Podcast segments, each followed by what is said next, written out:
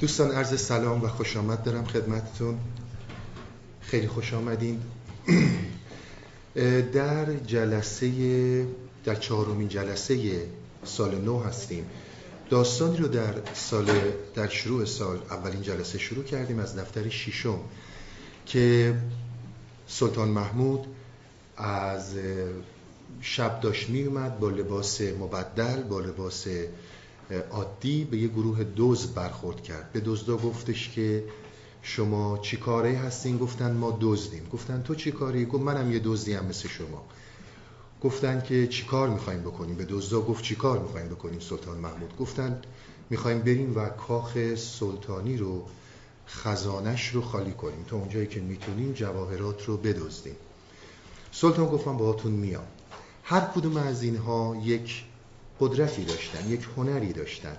یکی گوشش تشخیص میداد که سگ موقعی پارس کردن چی میگه، یک کسی چشمش در تاریکی میتونست تشخیص بده و یه نفر با دست به جای بیل میتونست زمین رو بکنه.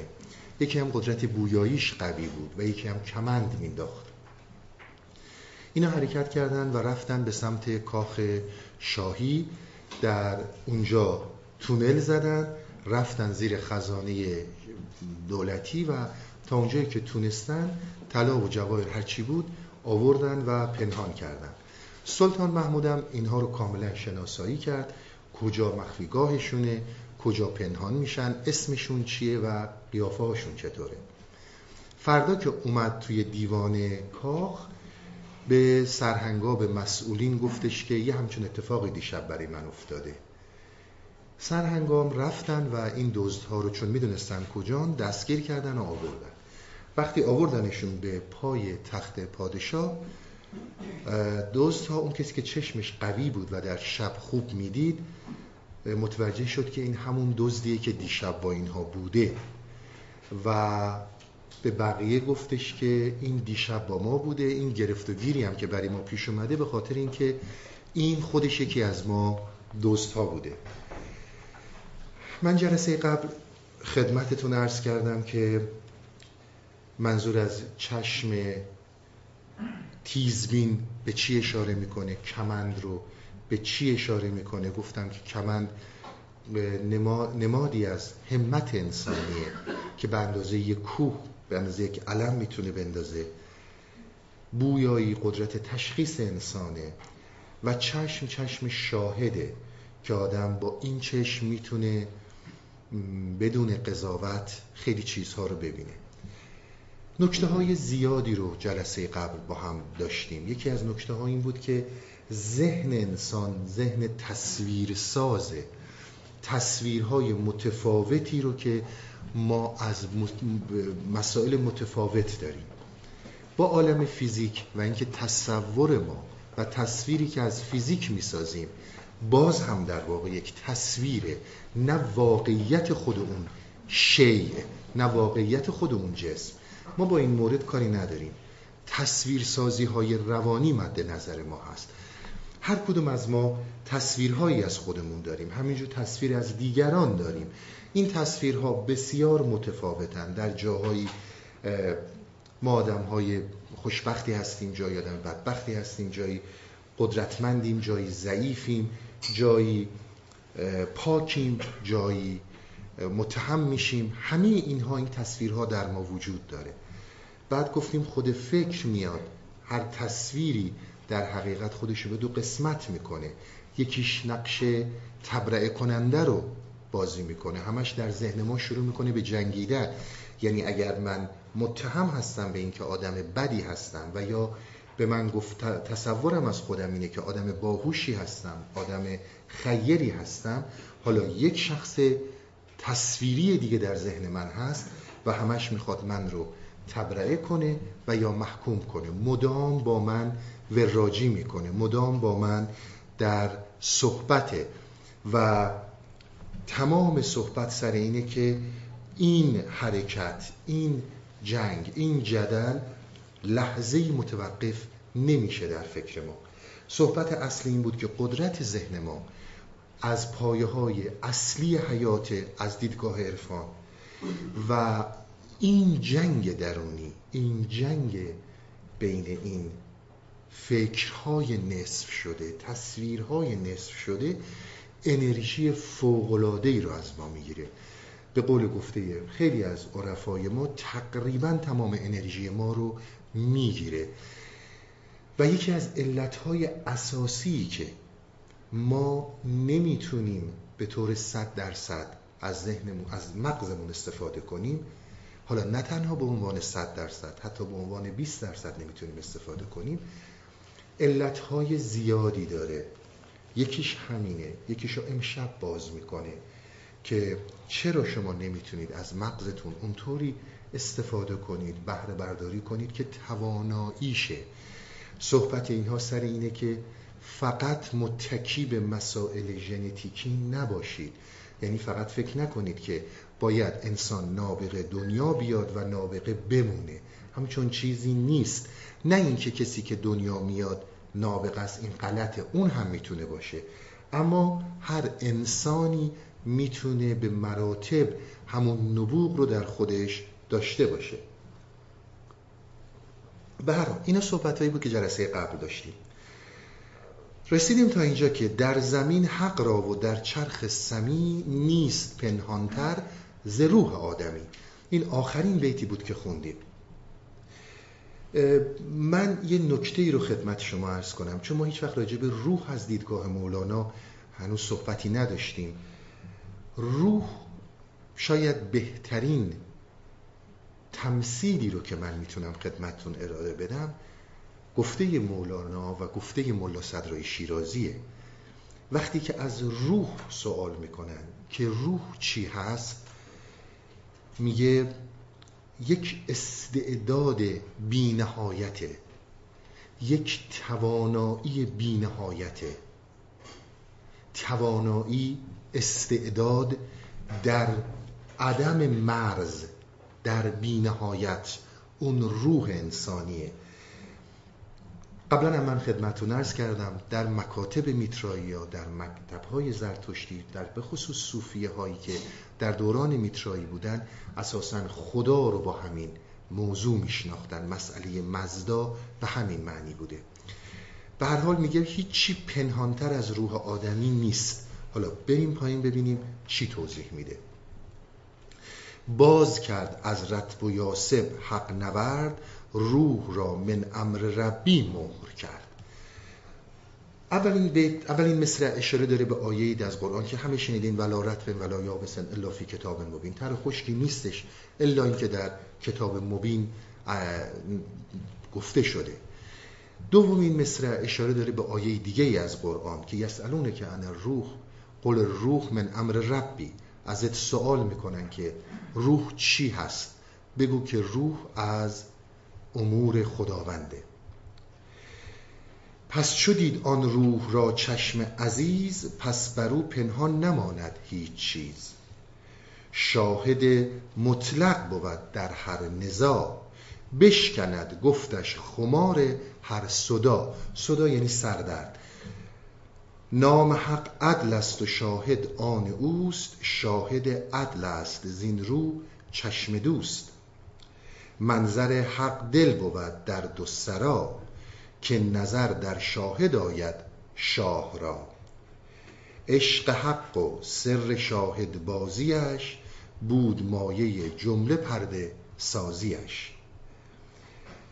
ببینید باز ما قبلا این رو صحبت کردیم، میگه تمام اساس خلقت به خاطر این بوده که در صوفیه به طور عموم یه مطلبی وجود داره که فلسفه خلقت به خاطر این هستش که درکی رو خدا از خودش داره، فلسفه خلقت انسان، که متوجه شد هیچ کس با اراده خودش، با قدرت درک خودش، اون مقام درک خداوند رو نداره. به همین خاطر موجودی رو آفرید که بتونه با اراده خودش این درک رو داشته باشه و در لایه‌های متفاوت این پنهان باشه، درکش دچار تاریکی‌ها باشه و این تاریکی‌ها رو بتونه کنار بزنه و بره بالا. بود مایه جمله پرده سازیش اشاره به این نکته داره. اما بریم صحبتایی که داشتیم. ببینید ما صحبتمون از عرفان همیشه این بوده که شما دارای قدرتی هستید که این قدرت بسیار وسیعه. در جهان قدیم به انسان میگفتن عالم صغیر و به جهان میگفتن عالم کبیر، به کل هستی و یونیورس. در عرفان ما به انسان میگن عالم کبیر و به تمام یونیورس میگن عالم صغیر. صحبت اینه که هیچ تر خشکی وجود نداره که در توی انسان نیست. تو پاره‌ای جدا از خودت در این هستی نداری که بخوای بری اون رو کشف کنی. هر چی که هست در خودته و خودت رو باید درک کنی و خودت رو باید ببینی. گفتیم که چیزی به نام هویت، چیزی به نام نفس، هویت فکری مثل یک خاشاکی که جلوی حرکت آب رو میگیرن، این آب جوشان درونی رو جلوشو گرفته. مثل سیاره‌ای که جلوی خورشید قرار بگیره و خورشید رو تاریک کنه، در مقابل خورشید وجود ما قرار گرفته. اون هویت هستش که اجازه نمیده ما اصل خودمون رو درک کنیم. این صحبتایی بود که داشتیم. ببینید وقتی که ما از ذهن تکه تکه صحبت میکنیم، از ذهنی که از یک پارچگی بیرون اومده، هر جزئی از فکر ما، از ذهن ما با جزء دیگه‌ای از فکر ما در اختلاف، در کانفلیکت و در جنگ و ستیزه. همینطور جزئی از فکر ما با جزء دیگه‌ای از فکر ما، از ذهن ما، در مهرورزی و عشقورزیه.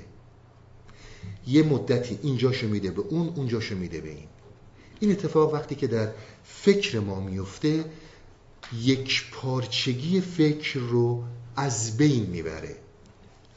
ما در هر جایی مجبور هستیم نقش به خصوصی رو بازی کنیم و هر لحظه خودمون رو به نحوی میبینیم. ببینید ما به طور کلی انسان‌ها چیزی نیستیم جز مجموعه ای از عملکردها. شما اگر به خودتون نگاه کنید، به تمام ماها، همه ما عمل کردیم، عملکردهای متفاوتی داریم. حالا در خیلی از این عملکردها ما ممکنه که موفق نیستیم، شکست میخوریم، اما عملکرد جزء لاینفک زندگی ماست. عمل مهمترین عامل زندگی ماست. هر عملی وقتی که انجام میشه، این عمل در واقع وقتی که عمل به نتیجه‌ای میرسه، عاملی رو به وجود میاره و یا در جاهای عاملی سبب عمل کردی میشه. عامل و عمل مهمترین مسیریه که ما میریم. وقتی که در عمل هستیم، عمل باید به یک نتیجه‌ای برسه. یعنی ما همیشه عملی مفهوم درست داره که نتیجه‌ای داره. عملی که نتیجه نداره که مفهومی نداره. پس ما عامل داریم، عمل داریم و نتیجه داریم. اینها یک پیکره واحد هستند. همه اینها در یک مسیری دارن حرکت میکنن به نام مسیر شدن. یعنی شما میخواید توانگر شید، شما میخواید پولدار شید. عملی که میکنید، کار میکنید، بیزینس میکنید، هر کاری میکنید که توانگر شید. میخواین کتابی بنویسید، هدف نوشتن یک کتابه. این کتاب رو که شما می‌نویسید، عملی دارید، عملی رو شروع می‌کنید برای نوشتن. خود این عمل شما وقتی که نتیجه میده، این کتاب شما، این نقاشی شما، این شعر شما، عامل یک سری عمل‌های دیگه میشه.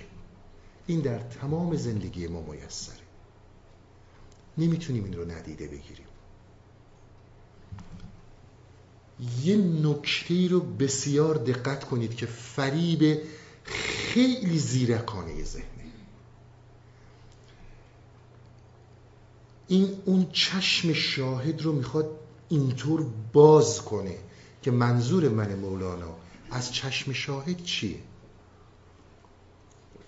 هیچ عملی از ایده جدا نیست.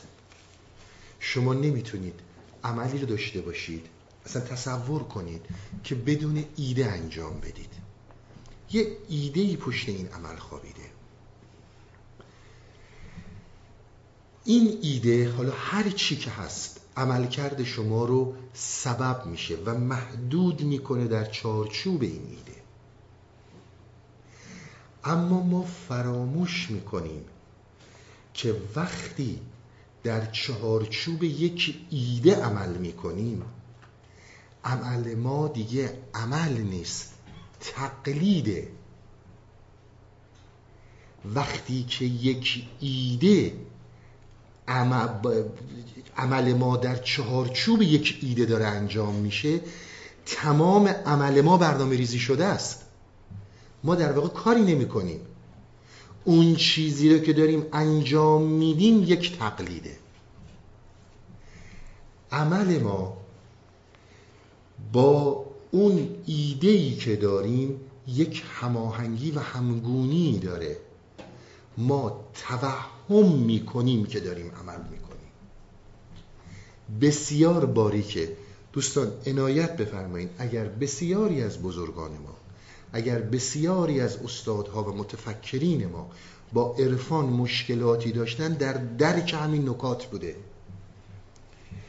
وقتی که من بر اساس یک ایده دارم عمل میکنم، در حقیقت دارم تقلید میکنم، من عملی نمیکنم. عمل ظاهر داستانه، اصل داستان تقلید از یک الگوه، از یک ایده است. اینو شما اینجا داشته باشین. حالا من میخوام یه خونه بسازم، من میخوام یه پل بسازم. کاملا درسته، من باید یه ایده‌ای باشه، تکنولوژی رو بشناسم، علم رو داشته باشم، بر اساس اون این پل، این خونه رو بسازم. حالا زمانی که از چارچوب مطلق الگو برداری و اون ایده میام بیرون، یک خلاقیت هایی به این خونه اضافه میکنم، به این پل اضافه میکنم. ما با این هیچ مشکلی نداریم. یک سری ما عملکردهایی داریم که واکنش‌های محیطی هستند، به خاطر محیطی که در زندگی می‌کنیم. حالا طبیعت، هرچی، واکنش داریم. ما با اینم مشکل نداریم. ما سر یه مسائل به خصوصی صحبت می‌کنیم. وقتی که من به وسیله ایده فکرم قالب‌گیری میشه، وقتی که فکر من قالب گیری شد، عملکرد من محدود میشه. مثالی که با همگی برخورد کردیم، من اگر از یک ایده‌ای بر من حاکمه، این ایده مثلا کمونیسته، این ایده مثلا میگم کپیتالیسمه، راسته، چپه، راست افراطیه، چپ افراطیه، نمیدونم دین، مذهب، در حقیقت قالبی برای فکر من داره درست میکنه. فکر من رو داره تحت تأثیر خودش قرار میده. ببینید فکر ما در حقیقت پر از فعال شدن خاطراته. یک تجربه ما چیه؟ یک تجربه ما وقتی که چالشش مطرح میشه فعال میشه. یعنی چیزی رو که شما در خاطره دارید فعال میشه. شما مثلا مهندس ساختمان هستین، در حافظتون تمام درس‌ها رو خوندین، واردید و این رو میدونید. حالا چالش شما اینه که به شما یه خونه میدن، میگن خونه رو بساز. شما با فعال شدن این خاطره، با فعال شدن این تکنولوژی، دانش، هر چی اسمشو میذارید، در زمان حال نقشه میکشید، ساختمون میسازید، میایید بالا. حالا یه چیزی رو اضافه میکنید، یه چیزی رو کم میکنید، کلیات بر اون اساسه. عملکردتون محدوده، روی اون الگو میرین جلو. حالا یه سری اضافه میکنی، یه سری کم میکنی. حالا صحبت ما برمیگرده سر این که وقتی که من توی فکرم این خاطره وجود داره که من مثلا بگیم بودایی، من مسیحیم، این خاطره من، این درک من، این چیزی که من اسمشو میذارم به عنوان تجربم، این دختی که چالشش به وجود اومد فعال میشه. مثلا کسی در مقابل دین من شروع میکنه ایرادگیری، کسی شروع میکنه به سوال کردن راجع به ملیت من، راجع به هر چیزی فعال میشه و تمام اون دونسته ها میاد بیرون. این کاملا واضحه. یعنی تمام چیزهایی که در خاطره ما وجود داره، در حافظه ما وجود داره، چالشش که به وجود میاد نفعال میشن. حالا ما جز این تجربیات و چیزهایی رو که اسمشو تجربه میذاریم، خارج از اون فعالیت دیگه‌ای رو در خودمون درک نمی کنیم. همه اینا تجربیات ماست. تجربیات ما هم خاطراتی هستن که در حافظه هستن، وقتی چالشش به وجود میاد فعال میشن. اما شما زمانی که عمل میکنید، نه تجربه کننده وجود داره و نه تجربه وجود داره. بعد از عمل کرد اینها به وجود میاد. حالا یعنی چی اینی که من میگم؟ شما دیدین وقتی که عصبانی میشین، وقتی که عصبانی هستین، در اون لحظه عصبانیت اون کاری رو که دارید میکنید، نه تجربه کننده وجود داره و نه تجربه. به محض این که عصبانیت میخوابه، هم تجربه کننده وجود داره و هم تجربه. بسیار به این نکته ها دقت کنید. بعد از این عمل کرد، این حافظه درش این به وجود میاد که من تجربه‌ای کردم، اعمالی رو که داشتم، چیزهایی رو که انجام دادم باعث این مسائل شد. شما این رو بعد از این که عصبانیتتون میخوابه درک میکنید، میشه برای شما یه تجربه.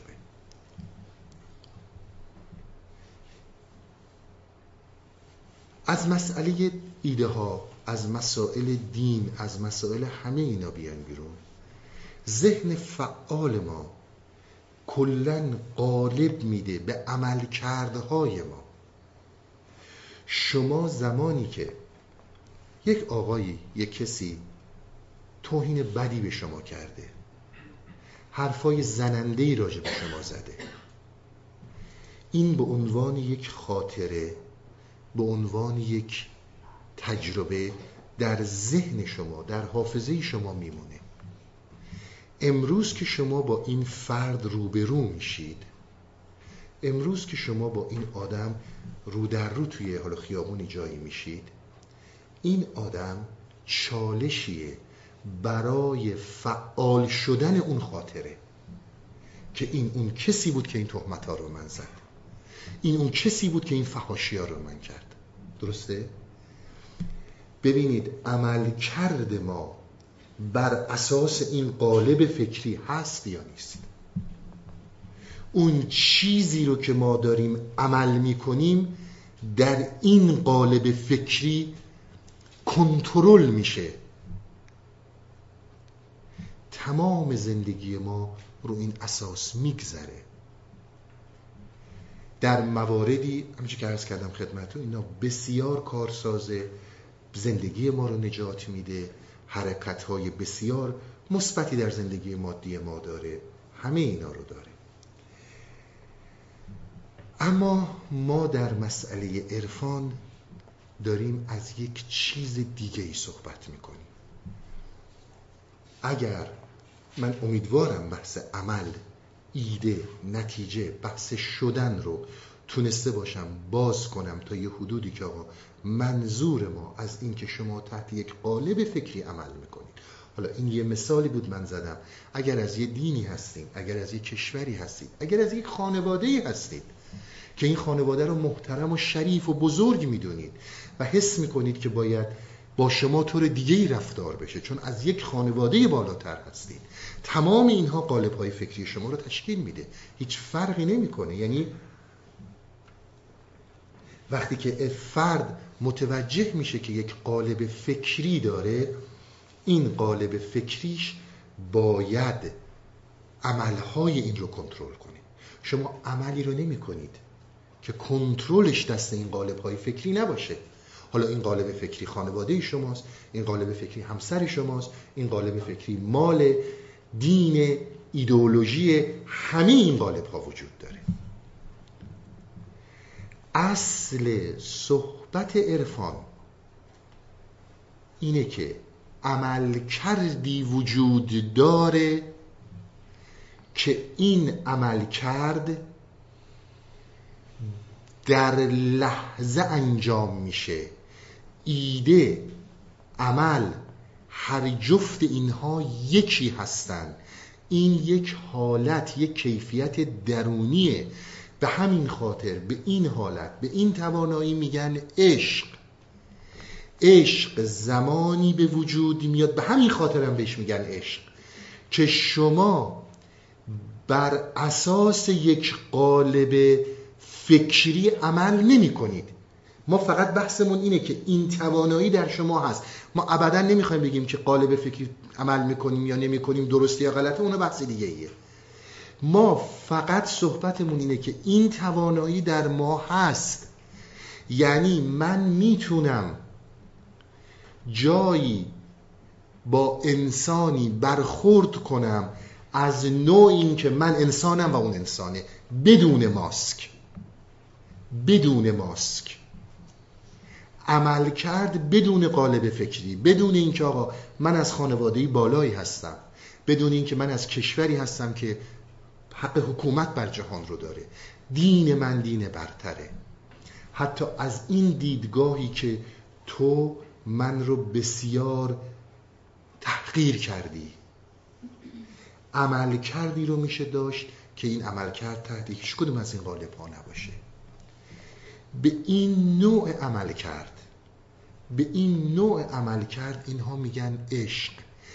عملی رو شما انجام میدید که بر اساس هیچ ایده‌ای نیست. به همین خاطر عمل صالح در عرفان به عملهای بیرونی گفته نمیشه. اون عملی گفته میشه که بدون این قالب انجام میده. برای هممون خیلی وقتا پیش اومده کارایی رو کردیم که دیدیم فقط عمل کرده محض بودیم بدون این که فکر کنیم. این حالت رو بهش میگن عشق. این حالت تأثیری که در ذهن ما داره، ذهن ما رو از ایستایی، از توقف، از جمود ایده ها حرکت میده. ذهن وقتی که حرکت کرد، از جمود این ایده ها رها شد، لحظه ای رو داره که در اون لحظه به هیچ عنوان دست کسی نیست، حالتیه که پیش میاد. حالا اسمشو میخوایم بذارید شانسه، اسمشو میخواید بذارید یک چیزیه که باید به موقعش پیش بیاد. فقط مهم اینه که این حرکت انجام بشه.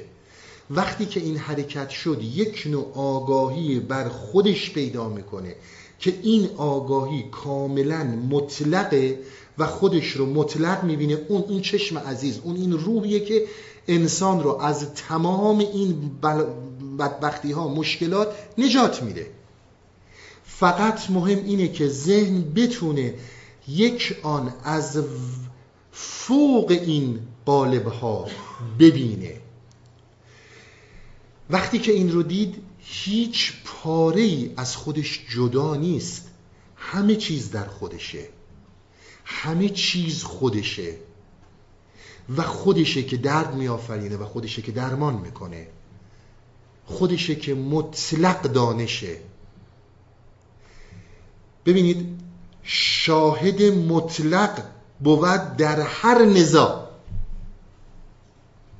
بشکند گفتش خمار هر صدا. آقا تو این توانایی رو داری که بدور از این قالب ببینی.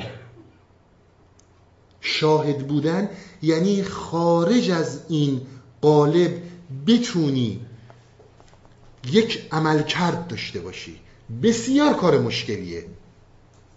شما شاید، حالا نمیگم مطلقاً نه، ولی شاید همین مثالی که میزد در دادگستری ها، در قضاوت ها، شما بسیار میبینید که تمام این پیشداوری ها، تمام این خوش اومدن و بد اومدن ها، تمام این که کی از چه نژادیه، کی از چه گروهیه، چه تأثیری در دیدگاه میذاره. میگه تمام صحبت من اینه که تو شاهد مطلق بود در هر نزاع. وقتی که شما بتونید این قالب‌های فکری رو برش آگاه بشید، باز تقاضا میکنم عنایت کنید. من تصدیق میکنم که شاید باید بیشتر به اینها عمق بخشید، توجه کرد تا دقیق مطالب اینها رو بگیریم.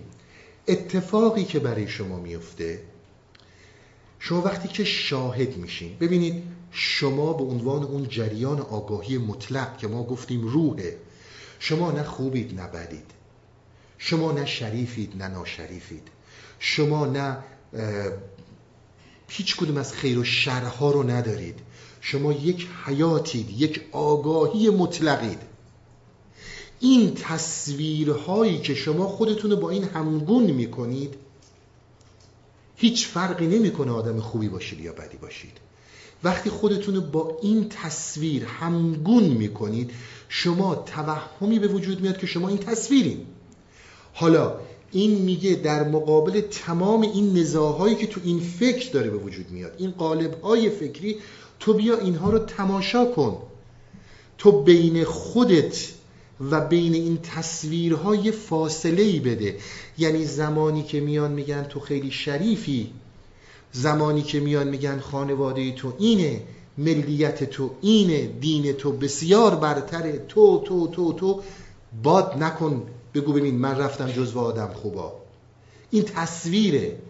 حالا درست برعکسش هم که دارن میگن، باز نرو تو قهقرای دیپریشن و ناراحتی که ای وای من چه آدم پلیدی بودم و خودم رو نمیشناختم.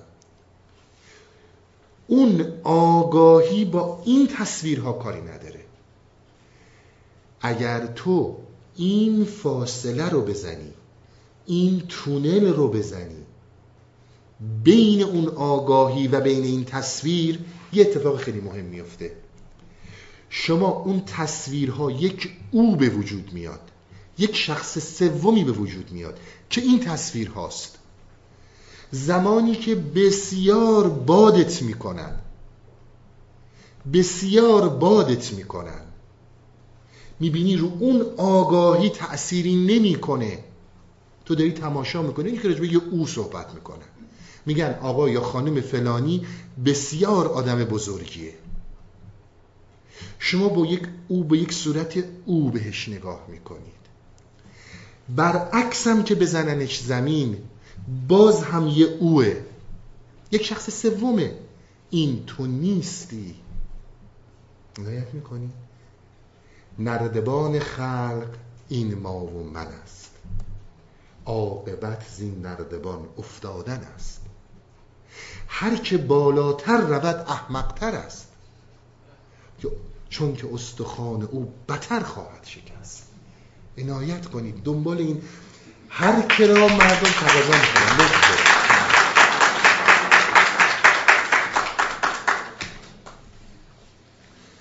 هر که را مردم سجودی می‌کنند، زهر اندر جان او می‌آکنند. شما یک فاصله‌ای که بدید بین این او و این آگاهی، مشکلاتتون رو متفاوت می‌بینید. درست درد اونجایی شروع میشه که وقتی 4 نفر من رو باد میکنن یا تمجیدم میکنن یا تشکر میکنن یا هر چی که وجود داره، من خودم رو اون میبینم و درست خب وقتی که اون هستم، حالا 4 نفر دیگه میان اینو خرابش میکنن، خب با همین این خراب میشم. شاهد مطلق بود در هر نزاع، بشکند گفتش خمار هر صدا. نام حق عدل است و شاهد آن اوست، شاهد عدل است زین رو چشم دوست.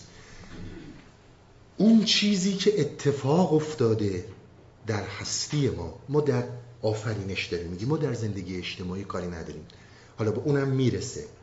اون اتفاقی که در هستی افتاده بر یک حکمتیه. اون کسی که این چشم شاهد رو داره در حقیقت عدالت رو درک کرده.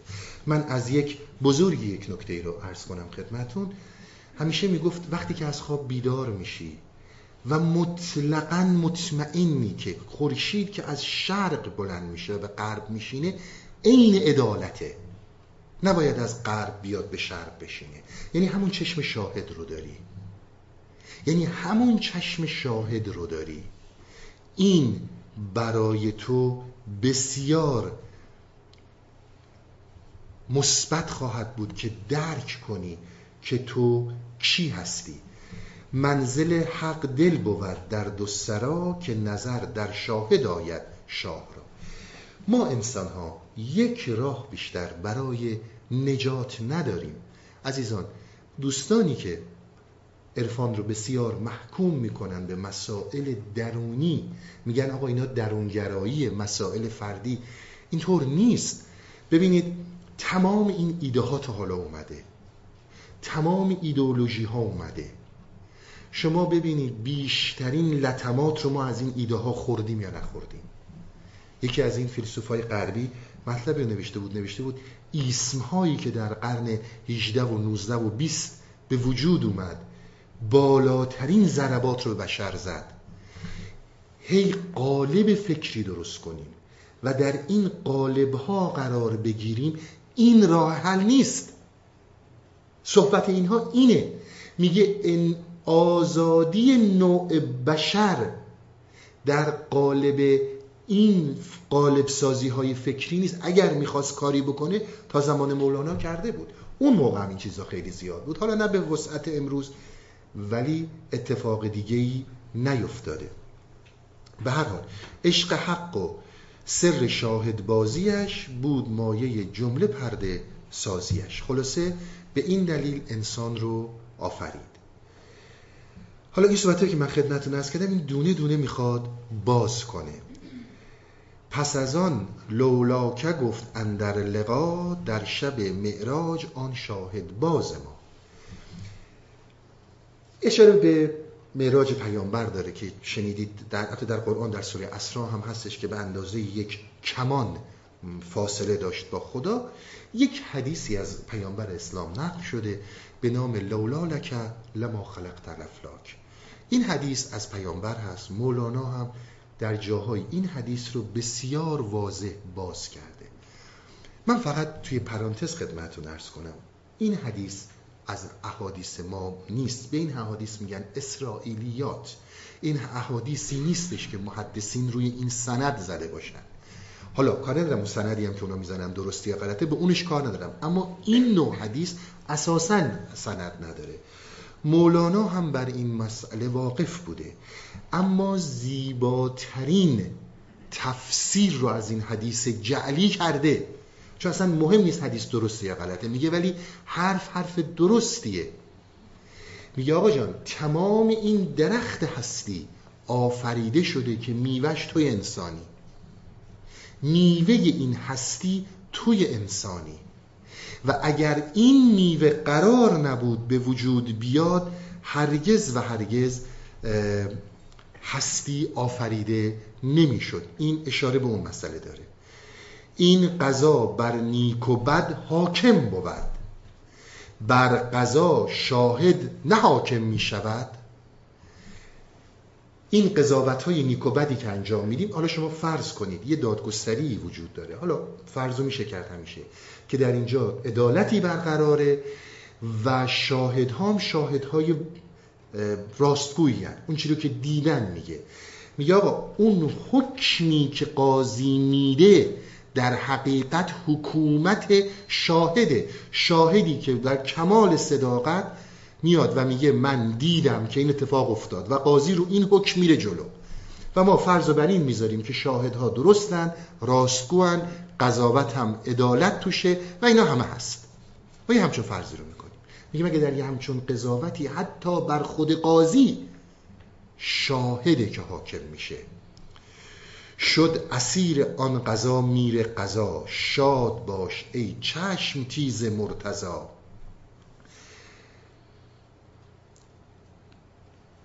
در واقع اگر اون چشم شاهد رو، همونیه که من خدمتتون عرض کردم، شما فاصله رو ایجاد کنید، والله کار سختی هم نیست. هر موقع که ازتون تعریفی میکنن، خیلی بادتون میکنن، این خودتون نبینید. بسیاری از آموخته هایی که آقا من از خانواده فلان هستم، من از ملت فلان هستم، من از دین فلان هستم، اینا رو بذاریم کنار. اون وقت ببینید این چشم شاهد شما رو بر قضا حاکم میکنه یا نمیکنه، بر یونیورس حاکم میکنه یا نمیکنه، قدرت خدایی داری یا نداری. بحث اینه که تویی که خدایی، تو دنبال چی میگردی؟ عارف از معروف بس درخواست کرد، کی رقیب ما تو اندر گرم و سرد. از اینجا به بعد وارد یک سری حالت دعا میشه، از خدا تقاضا میکنه که خدایا یک همچون حالتی رو به ما بده. ای مشیر ما تو اندر خیر و شر، از اشارتهات دلمان بیخبر.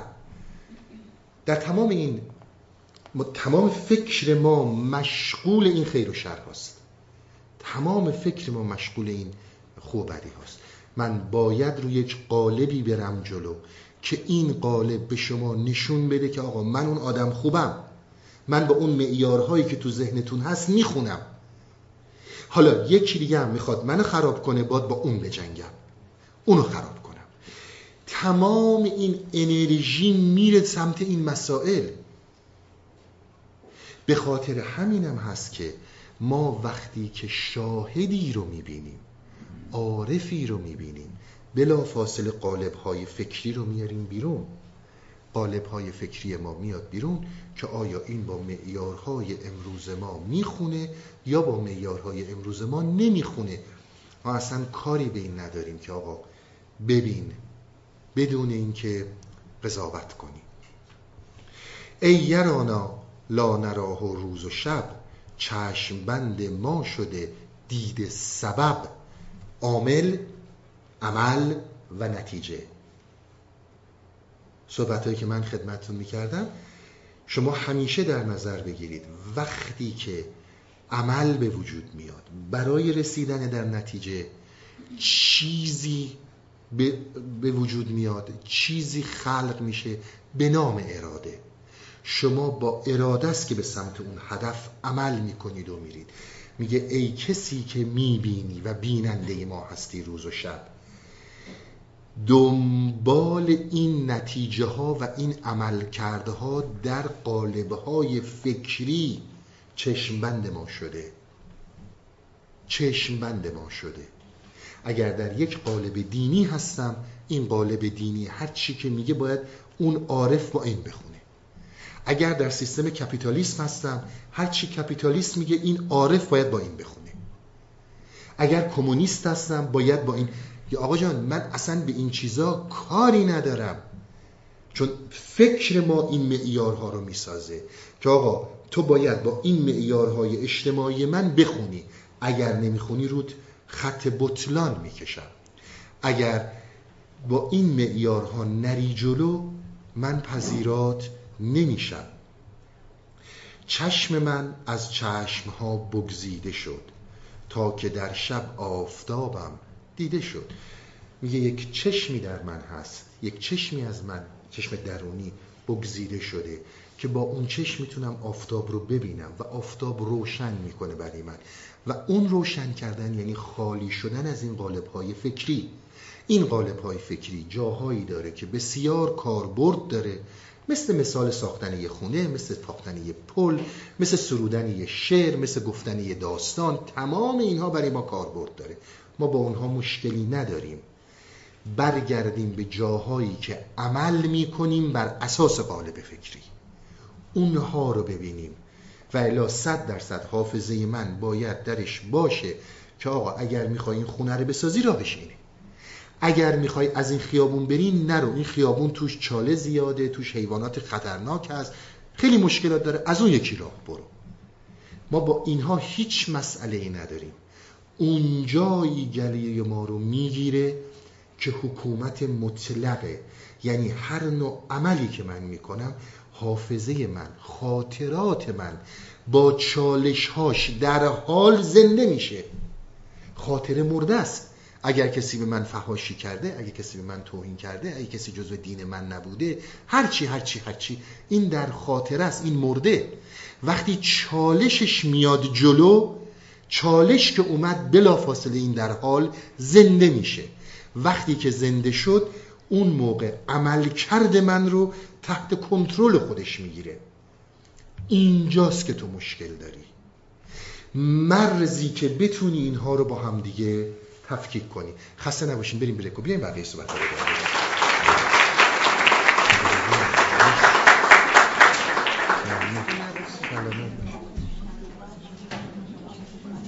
عزیزی بداریم که آقای دکتر حسینی رو می‌فرمایید از برنامه می‌خونن، لطفاً تشریف بفرمایید.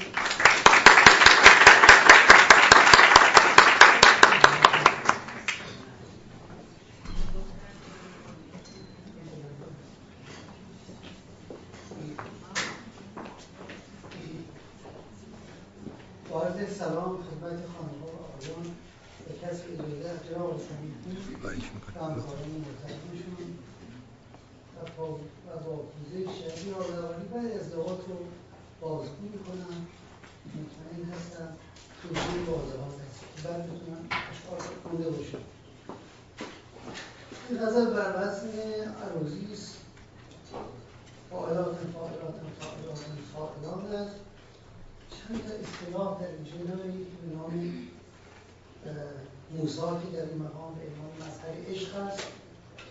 عصای موسی که می‌تواند همه گناهان را ببرد. فرعون مظهر هوای نفس و شیطنت و سرکشی در برابر حق است.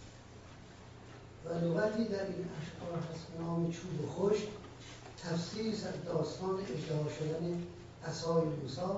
ما نیز می‌توانیم چوب جسم بی‌تحرک و انعطاف پذیر و ناپذیر خود را به دست موسی عشق بسپاریم تا جان گیرد، و چون اژدها فرعون‌های درونی و بیرونی ما را فرو بردند. از این بانی در مصاحبت عاشق و معشوق: ای خوشا روزا که ما معشوق را مهمان کنیم، ای خوشا روزا که ما معشوق را مهمان کنیم. دیده از روی نگارینش نگارستان کنیم. گر ز داغ هجر او دردی است در دل‌های ما، گر ز داغ هجر او دردی است در دل‌های ما. ز آفتاب روی او آن درد را درمان کنیم. چون به دست ما سپارد زلف مشک افشان خویش، چون به دست ما سپارد زلف مشک افشان خویش، پیش مشک افشان او شاید که جان قربان کنیم. آن سر زلفش که بازی میکند از باد عشق، آن سر زلفش که بازی میکند از باد عشق، میل دارد تا که ما دل را در او پیچان کنیم. او به آزار دل ما هرچه خواهد آن کند، او به آزار دل ما هرچه خواهد آن کند. ما به فرمان دل او هرچه گوید آن کنیم، این کنیم و صد چنین و منتش بر جان ماست. این کنیم و صد چنین منتش بر جان ماست. جان دل خدمت دهیم و خدمت سلطان کنیم. آفتاب رحمتش در خاک ما در تافته است. آفتاب رحمتش در خاک ما تافته است. ذره‌های خاک خود را پیش او رخصان کنیم. ذره‌های تیره را در نور او روشن کنیم. ذره‌های تیره را در نور او روشن کنیم. چشم‌های تیره را در روی او تابان کنیم. چوب خشک جسم ما را کاف به مانند اساس. چوب خشک جسم ما را کاف به مانند اساس. در کف موسی عشقش معجز سعبان کنید. گر عجبهای جهان حیران شود در ما رواست. گر عجبهای جهان حیران شود در ما رواست.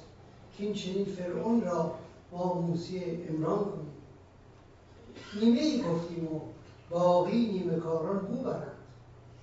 نیمه‌ای گفتیم و باقی نیمه کاران بو برند. تا برای روز پنهان نیمه را پنهان کنید.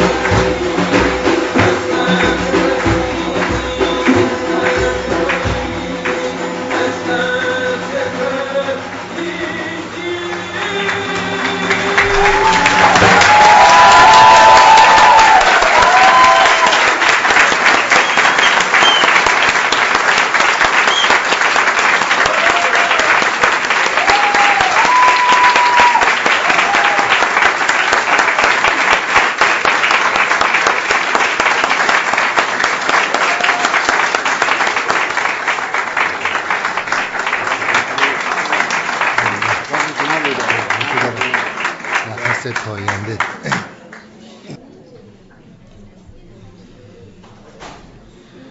خب دوستان عرض کنم خدمتتون که من اگر یه ابیاتی رو رد میشم برای اینکه باید داستان تموم بشه امشب، یه قسمتایی رو ممکنه بپرم از روش به خاطر اینکه شعرهای مقدار زیاده. به هر حال تا اینجا رسیدیم.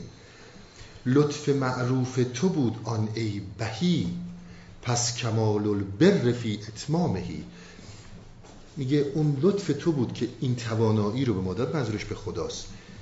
پس کمال هر چیزی، نهایت هر چیزی در اینه که به اتمام برسه. یا رب اتمم نورنا فی ساهره ونجنا من مفزحات قاهره.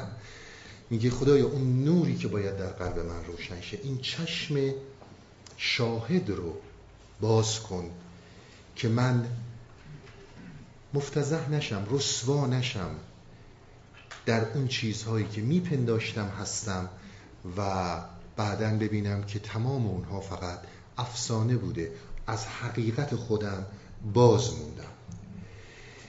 بعد تو مرگیست با درد و نکال، خاصه بعدی که بود بعد الوصال.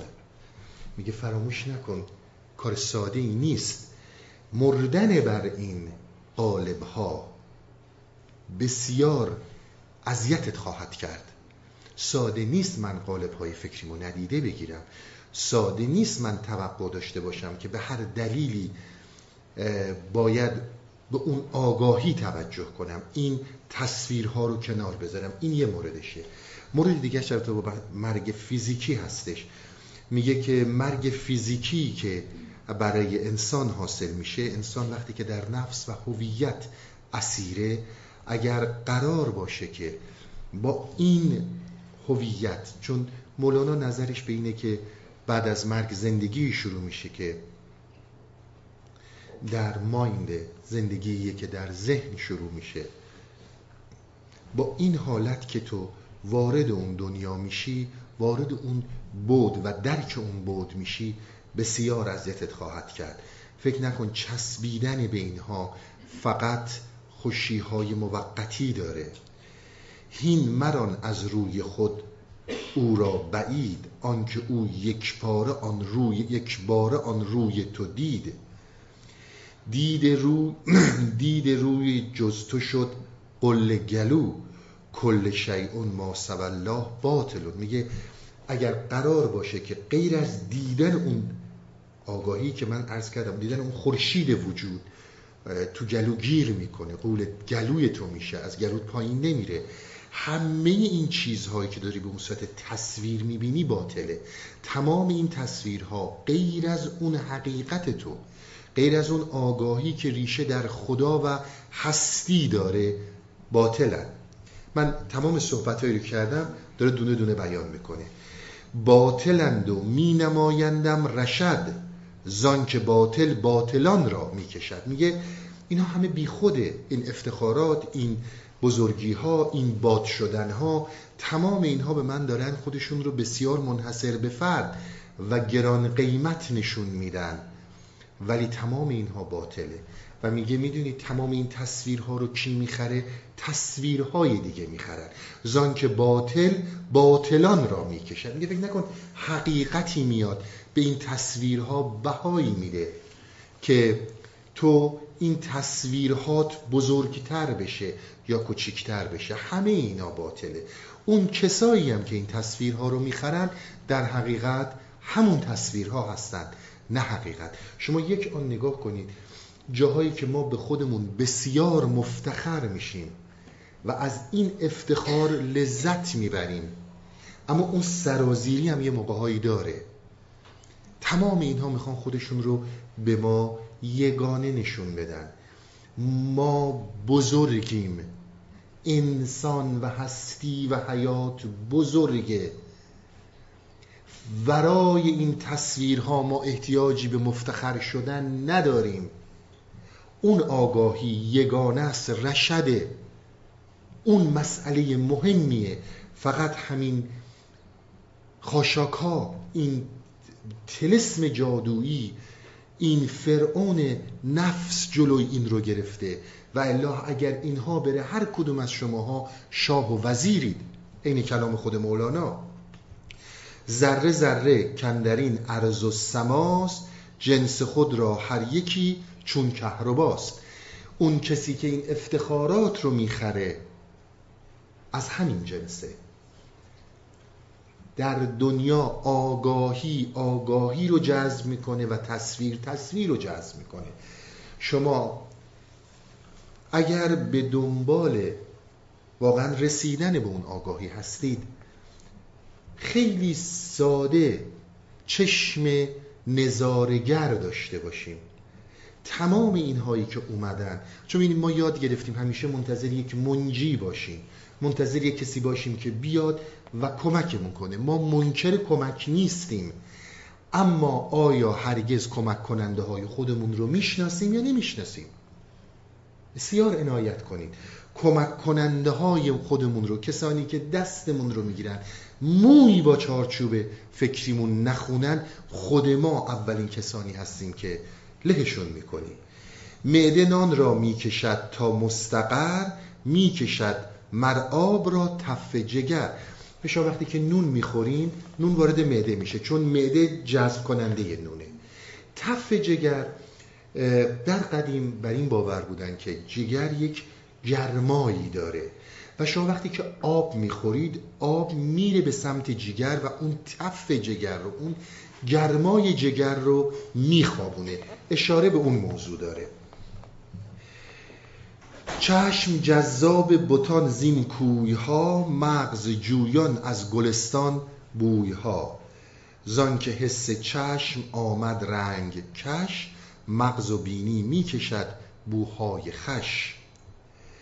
زین کشش ها ای خدای رازدان، تو به جذب لطف خودمان ده امان. همه اینایی که متن عرض کردم. میگه آقا جان، این که انقدر به خودت لطف داری، انقدر خودت رو، این تصویرها رو جذاب میبینی و در این تصویرها غرقی، خدای کمکی بکنه که ما از این لطف خودمون، از همون چیزی که من همیشه به عنوان آدم خوبه نام بردم، خلاص بشیم.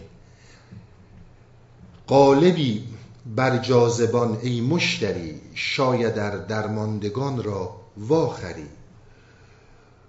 رو به شه آورد چون تشنه به ابر، آنکه بود اندر شب قدر آن بدر. چون لسان و جان او بودان او، آن او با او بود گستاخ گو. گفت ما گشتیم چون جان بنده تین، آفتاب جان توی در یوم دین. گفت ما مثل روحی، جانی که اسیر خاک شده، ما اسیر این جسم شدیم. وقت آن شد ای شه مکتوم سیر، کز کرم ریشی به جنبانی به خیر. هر یکی خاصیت خود را نمود، آن هنرها جمله بدبختی فزود. آن هنر فی جیدنا حبل مسد، روز مردن نیست زان فن آمدن. این هم اشاره به سوره مسد داره. جیدن مسد یعنی حبل مسد، مثل تنابی که به دور گردن آویزون میشه. ببینید تمام صحبت هایی که این داره میکنه، داستان به اینجا رسوند که گفت آقا جان، ای شاه بزرگ، به اون حرمتی که من تو رو دیدم و چشم من قدرت اینو داشت که تو رو در تاریکی تشخیص بده، همونجوری که گفتی خاصیتی داری، ریشی به جنبون و ما رو از این بدبختی، از این اعدام، از این مجازات نجات بده. صحبت اینه که تمام فنهایی که ما داشتیم الان در اینجا برای ما شده حبل مسد. همه اینا شده تنابی به دور گردنمون. اصل صحبت اینه که هر کاری که میکنی، تمام این فنهایی که داری، درکت، هنرت، همتت، تمام اینها برای زندگیت خوبه، اما اینها رو وارد جریان درک عشق نکن. درک عشق با این موضوع متفاوته.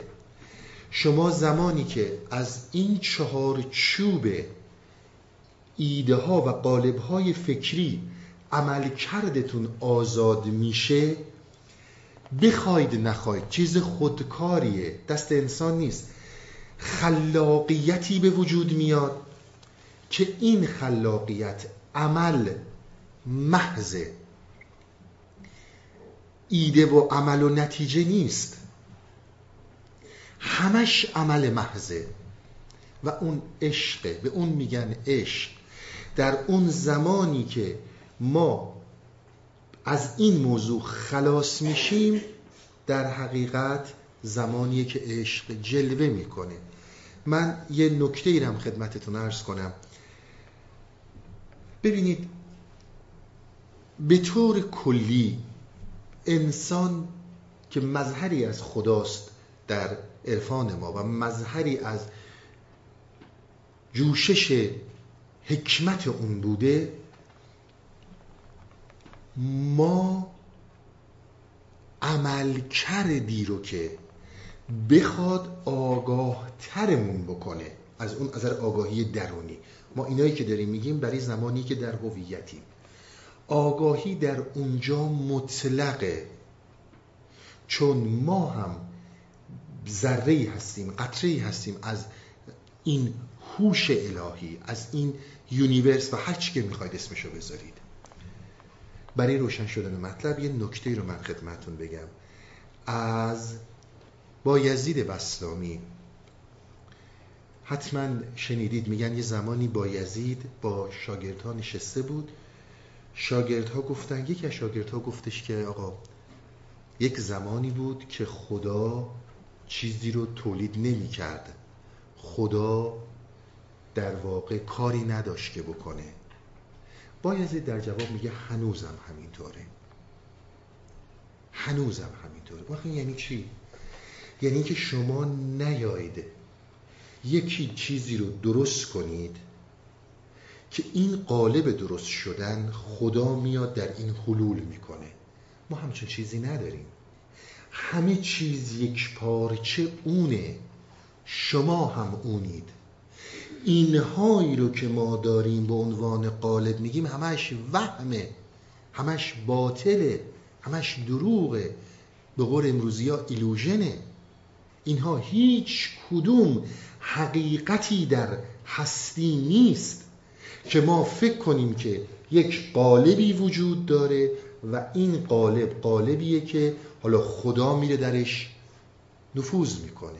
هر چی هست و نیست همونه. گاندی کلام خیلی مهمی رو تو این زمینه داره، میگه خدا رو از همون غذای سر سفرتون ببینید. بسیار مهمه، خدا از چیزی سوا نیست، شما هم از اون سوا نیستید، اون هم از شما سوا نیست. سلطان محمود با شما، سلطان محمود با ماست، سلطان محمود جزئی از ماست. فقط باید دیدش، تک تک ما در جاهای متفاوتی این نوع تجربیات رو داشتیم. به تجربیاتتون پشت نکنید به خاطر اینکه میگن آقا داری چرت و پرت میگی. تجربیات معنوی متفاوتی ما داشتیم، میگه تو از این تجربیات دست بر ندار. خاصیت در گوش هم نیکو بود، کو به بانگ سگ ز شیر آگه شود. میگه ببین اینا خیلی مسائل مهمیه، این فنهایی که تو داری، مثلا اون گوشی که اون آدم داشت. شما اگر یه جایی نشستین و این شهود رو ندارید که ببینید یه شیری میخواد بهتون حمله کنه، اون سگ گله، اون سگی که همراهتونه وقتی که داره پارس میکنه، شما از خطر آگاه میشید. حالا شیر، مار، ببر، یه چیزی داره بهتون حمله میکنه. میگه این خیلی مهمه که اگر هم چشم شهودت رو باز نکردی، در حقیقت شاید شنیدن خیلی از این صحبت‌های من مولانا که دارم تو را از حضور شیر آگاه میکنم، برات بسیار به عنوان تئوری، به عنوان مسائلی که دارم عرفان نظری مطرح میکنم، برات روشنگر باشه. هین ز بدنامان نباید ننگ داشت، هوش بر اسرارشان باید گماشت. هر کدام یک بار خود بدنام شد، خود نباید نام جست و خام شد. همام این صحبت ها سر اینه که بذار کمتر تعظیمت کنن، بذار کمتر در مقابلت کرمش کنن، بذار کمتر بادت کنن، بیشتر توش تو نتیجه میگیری. اون چیزی رو که ما فکر میکنیم هرچی بیشتر تمجیدمون کنن، هرچی بیشتر این تصویرها رو اثبات کنیم، پس این برای نفس ما، برای روح ما چیز خوبیه. میگه بدترت میکنه. اشاره داره به مسئله ملامتیه. شما میدونید یک فرقه‌ای در عرفان ما هست به نام فرقه ملامتیه. از شاخصهای این بزرگان یکی خود شمس تبریزه، یکی خود جناب حافظه. اینها کسانی بودن که طرفدار ملامتیه بودن، یعنی اینها کارایی رو میکردن که مردم آزاری نمیکردن، کارایی میکردن که مردم به اینا ننگ میدادن، نام رو از اینها بر میداشتن، میگفتن که شماها آدمهایی هستید که به اصول ما زیاد پایبند نیستید. ببینید شما این تصویرها رو شوخی نگیرید، ویرانگر زندگی ماست. این تصویرها اگر سکته میکنیم این تصویرهاست، اگر بیماری های مثل سرطان میگیریم این تصویرهاست، اگر دیپرشن میگیریم این تصویرهاست. من شاید قبلا یک بار این موضوع رو گفتم، بازم میگم، در سفرنامه ابن بطوطه اگر درست یادم مونده باشه میگه من رفتم هند.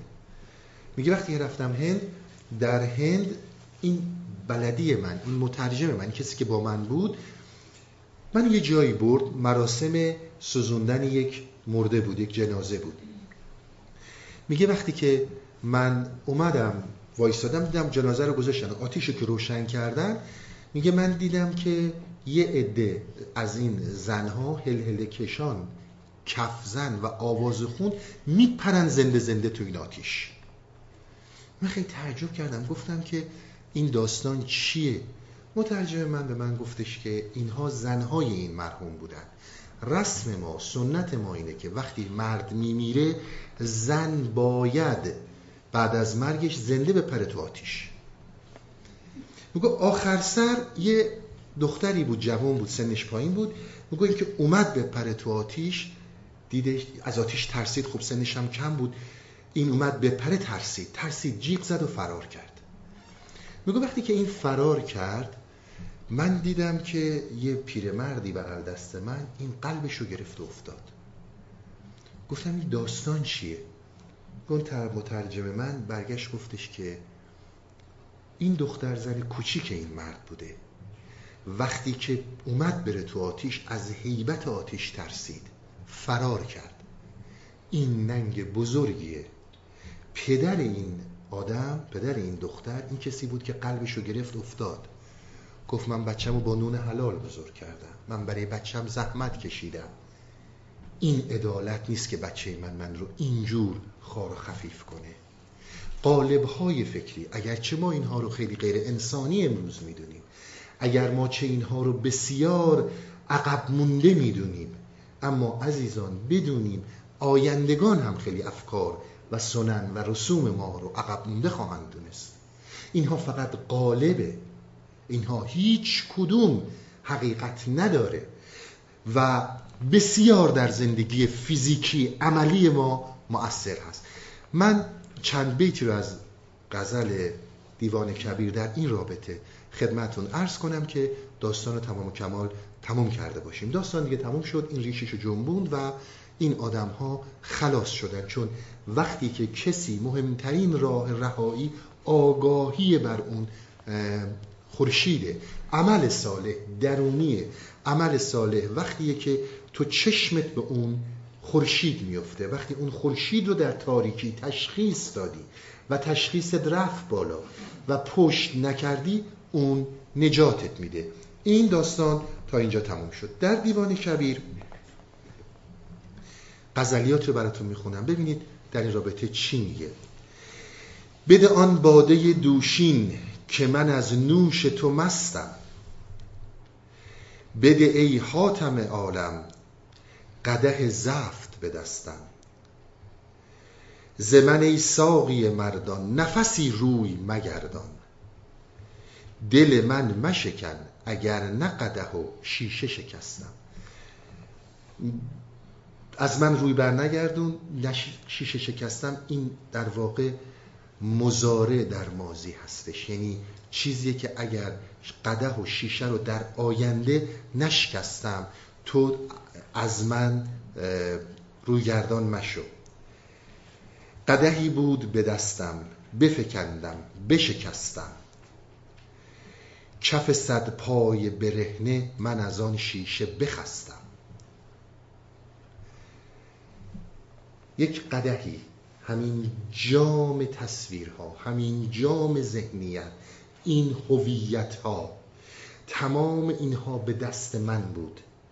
من اینها رو شکستم. کسی معجزه نمیتونه بکنه. باز هم خدمتتون عرض میکنم، باور کنید عرفان رو به ما بد معرفی کردن. عرفان جادو و طلسم نیست، تو باید بکنی. اون قدح ذهنی رو باید بشکنی تا اون قدح ذهنی نشکنه و صد شیشه شکستش پات رو خسته میکنه، اما ادامه میدی. تو بدان شیشه پرستی که ز شیشه است شرابت. می من نیست ز شیره چرو شیشه پرستم. تو فکر میکنی تو این هویتی، واسه همین این شیشه رو نمیشکنی. تو فکر میکنی از یک ملیت، از یک دین، از یک خانواده، از یک جامعه‌ای هستی که اونه که داره به تو اصالت و حقیقت میده، به همین خاطر تو اون شیشه رو نمیشکنی. تو از یک سری بندهای فکری، قالب‌های فکری هستی که فکر میکنی تمام رهایی‌ها تو این قالب هاست، به همین خاطر می رو تو در این قالب میبینی. اما من فهمیدم که می ربطی به این قالب نداره، من قالب رو شکستم. بکش ای دل می جانی و بخسب ایمن و فارغ، که سر قصه بریدم ز غم و قصه برستم. دل من رفت به بالا، تن من رفت به پستی. من بیچاره کجایم که به بالا نه به پستم. شما حساب چند تا نکته رو داشته باشید. تن در حقیقت وقتی که این قالب ها میریزه پایین، شما میبینید که شما چقدر از اینها برترین، شما چقدر چیز دیگه ای هستین. تو ز من پرس که این عشق چه گنگ است و چه دارد. تو مرا نیز از او پرس که گوید چه کس هستم. خیلی مهمه تو کی هستی، با این قالب ها، با این طرز فکرها متفاوته. به لب جوی چه گردی بجه از جوی چو مردی. میگه چی اومدی دور عرفان داری میگردی، دور وجود خودت میخوای بگردی. اگر میخوای عمل کن، دنبال این نباش که هی این تو بچرخی. مثل کسایی که میرن برای تو این شاپینگ مالا، همیشه پشت این ویترین دارن نگاه میکنن، هرگز خرید نمیکنن. میگه تو هم با من همین شدی. تو داری فقط دور عرفان میگردی، دور شهود میگردی. بجه اگر مردی، اگر میخوای این کارو بکنی بپر از این جو، یعنی بیا و این کاره بشو. بجه از جوی و مرا جو، که من از جوی بجستم. وقتی از جوی جستی بیا سراغ من، یعنی مولانا. وقتی که اومدی سراغ مولانا، من از جو جستم، من مولانا، من عارف کمکت میکنم. فلئن قمت اقمنا ولئن رحت رحلنا. چو بخوردی تو بخوردم، چو نشستی تو نشستم. میگه ببین یک قانون دارم بهت میگم. فلعن قمت اقمنا، وقتی که بلند شدی، برخاستی، حرکت میکنی. وقتی حرکت کردی با هم کوچ میکنیم. میگه تو وقتی نشستی همه چیز با تو میشینه. منی که مولانا هستم، منی که از این جو جستم، هیچ کاری نمیتونم بکنم. ولی وقتی تو بلند شدی، تو این همت رو کردی، این اراده رو داشتی، روی این مسائل ایستادی، همه چی اتفاق میفته. کوچ از هویت به آگاهی، از هویت از نفس به روح آغاز میشه. تو بلند شو، تو چقدر جدی هستی، تو کی هستی. تمام این صحبت رو من برای همین موضوع خدمتتون عرض کردم که آقا جان تو باید بلند شی، تو باید اینها رو درک کنی، این شیشه رو بشکنی. وقتی این شیشه شکست، قول قصه میمیره و شاهزاده نجات پیدا میکنه. این مسئله مهمه. منم آن مست دهلزن که شدم مست به میدان، دهل خویش چو پرچم به سر نیزه ببستم. حالا چه خوش و بی خود شاهی، هله خاموش چو ماهی، چو ز هستی برهیدم، چه کشی باز به هستم. یه آقا جان، هله یعنی آگاه باش، بیدار باش. میگه آقا جان، منی که از این هستی ها، از این قالب ها رستم، منو چی دوباره برمیگردونی تو اون هویت ها قرار بگیرم، تو اون قالب های فکری قرار بگیرم. من از این هستی که تو فکر میکنی هستیه و من میگم هستی نماست، دیگه رها شدم. داستان این تا اینجا این بود. داستان تموم شد. این 4 جلسه رو برد و خب خیلی مطالب درش نهفته بود، باید توضیح داده میشد. انشالله از جلسه بعد داستان جدیدی رو شروع میکنیم و دنبال میکنیم. خسته نباشین. خدا نگهدار.